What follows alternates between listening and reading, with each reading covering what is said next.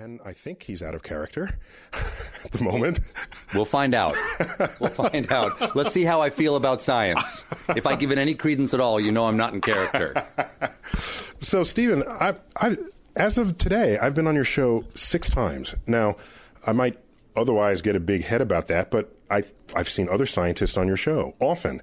So I'm led to think that you actually have a soft spot for science. Am I am I delusional there or what? I, I love science. My dad was an immunologist, and um, I, uh, I, am I'm, I'm thrilled by science. Um, when I was a kid, um, it was education was valued in my house, and, and because I was the son of an academic and, and someone who was a medical researcher, um, science was number one.